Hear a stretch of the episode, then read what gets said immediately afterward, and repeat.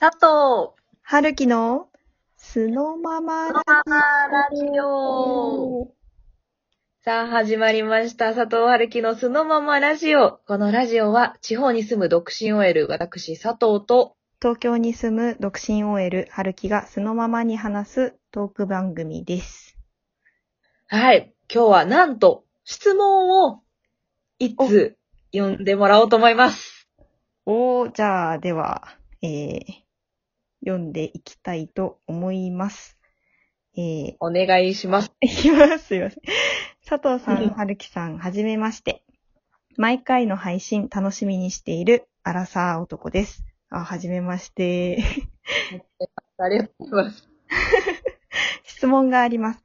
僕はビシッとスーツを着こなし、髪も整えたブロードキャスターとして、愚痴だとか冗談をカメラの前でまくし立て、それが全国に放送されるという妄想をよくするのですが、おー、妄想ね。お二人がよくする妄想ってありますか？ということなんですけど。いや、最初すごい人からメッセージ来たなと思ったけど、妄想なのね。これ、すごいね、この妄想。日ま本ずさ、日本において、ブロードキャスターって言葉あんまり使わなくない？間違いないね。なんかアメリカとかのニュース番組とかでは、まあなんとなくそういう風に立ちながらね、あの、ゆ流暢におはおしゃべりしてるみたいなのはよくうん。イメージはできるけど、ありますよね。そうそうそう、でも、本当に相当面白い自信ないとこれできないもんね。スタンドアップコメディだもんだって。いや、一人語りってすごいと思うよね。あとこう、まあ、地上波にその自分のトークが流れちゃうっていう緊張感。滑ったらどうしようって緊張感ももちろんあるじゃん。そうだね、そうだね。ねえ。ちなみにじゃあ、はるきさんは妄想とかします？とね、妄想するっていう、なんかその、妄想してみようみたいな気持ちで妄想するってことはあんまりないんだけど、なんか結果妄想した、ん妄想してたっていうことがよくあって、この間、はい。この間ね、中井くんの、えっ、と、ブラックバラエティを見ていて、いや、また懐かしいの見てるな。でね、そう、ちょっと、あの、機会があって、中井くんのブラックバラエティを YouTube で検索してちょっと見てたんですよ。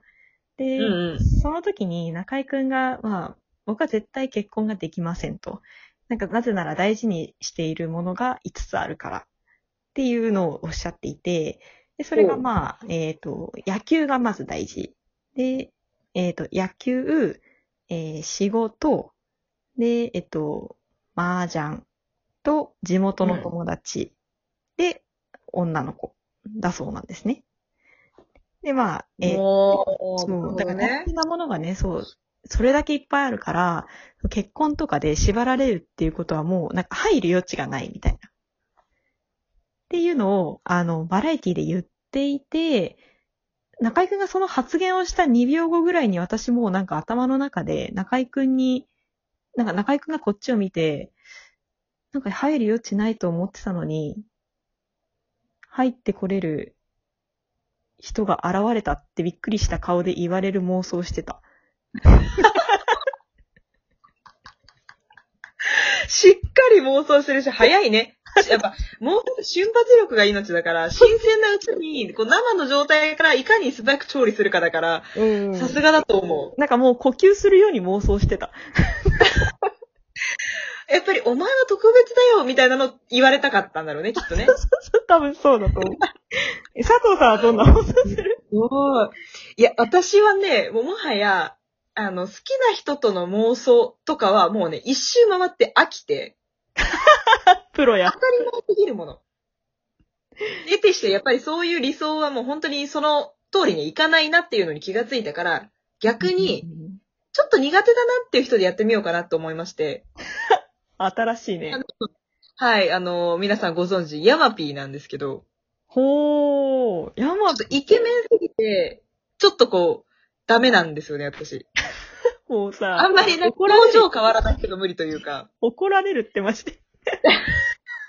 いや、もうほんとおこがましい話だよ。あの、お前が言うなよってなるんだけど、ちょっとね、ヤマピー、あんまりこう、うーん、苦手だなって思っってるんだけど、あの、うんまあ、だからこそ妄想が始まりまして、はいはい。とある居酒屋に私はいるんですよ。うん仕事が終わって。うんうん。一人でしっぽり飲んでるのね。うんうんで大将が、まあやっぱお調子者の大将が、あ、佐藤さん、あのさ、今ね、誰来てると思う？ヤマピーいるんだよ、あそこに。って言われるの。で、うんパッて見たら、確かにヤマピーが、まあ一人で飲んでて、でも、あんまり興味がほらないから、苦手だから、ヤマピーのこと。うん。うん。ああ、はい、みたいな。ちょっと釣れない返事をすると大将が、え？佐藤さん、あのヤマピーだよ。なんでそんなテンション低いの？みたいな。言われちゃう。うん。から、いやいやいや、別にあの、一人で飲まれてるわけですし、やっぱり、ああいう時で芸能人の方ってそっとしておいた方がいいんじゃないですか？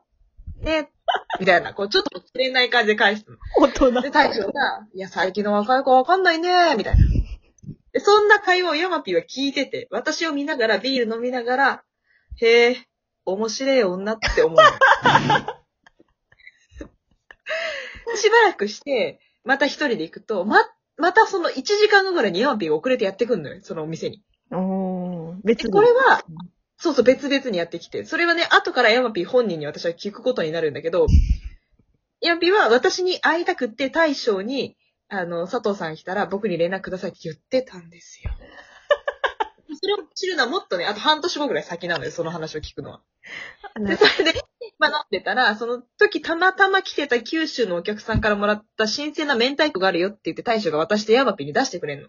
うん。で、あのーまあ、大将はほら、ヤマピーと私はどうにかくっつけようとしてるから、加藤さん、ヤマピーに女の子出したよみたいなこう、また言ってくんの。で、私は興味やっぱりないから、いやまあ、はいはい、みたいな。でもまあ一応あんまり言われるから、チラッとヤマピーの方を見てしまうんだけど、そしてヤマピーはずっと私のこと見てんの、もうあずっすでに。と見てんだね。ヤマピーはずっと見て、そうそう、私はずっと見てて、で、目が合っちゃうから二人でペコってちょっとエッとかして、で、一人ですか？はい、一人です。ふーん。でいやいやいや、聞いておいてふーんって何って、そこで私の中でちょっとこう、なんだこいつっていうのが芽生えて、それが後に恋心に発展していくんですよ。いい妄想したことはある。細かいし、苦手な人なのによくそこまで妄想できるよね。すごいわ。ねえ、なんか好きでもない、嫌いでもないっていう人が好きになるハードルよりも、ちょっと嫌いぐらいの人が反動で一気に好きになる方が世の中的にあるんじゃないかなって感じ始めて。もう何だからもうちょっと言ったら私、ヤマピーのこと多分超好きになるんだと思う。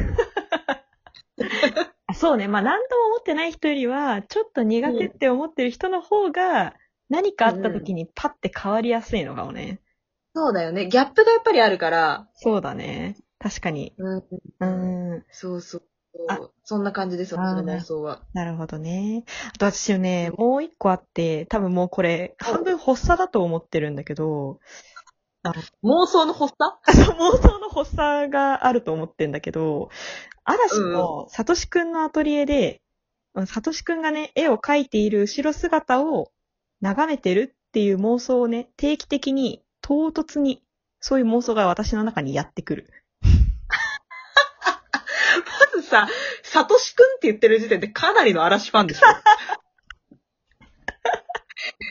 えだけどね、なるきさん、うんわかる。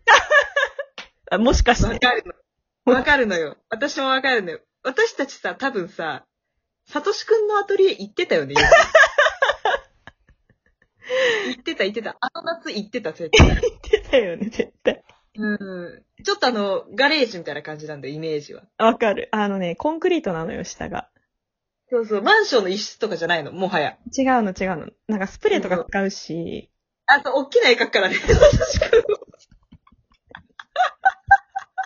あの、スペアとかねあの色着色するときスプレー必要なんよ。そうそうそうそうそう。妄想しすぎて、本当に画材屋とか行くと、あ、なんかこの香り懐かしいって、ちょっとあの油絵の具とかのこう香りを嗅いで、ちょっと思い出しちゃうもんね、あの部屋を。わかる。でも、うん。懐かしくねえだろってすぐ自分で言うけど。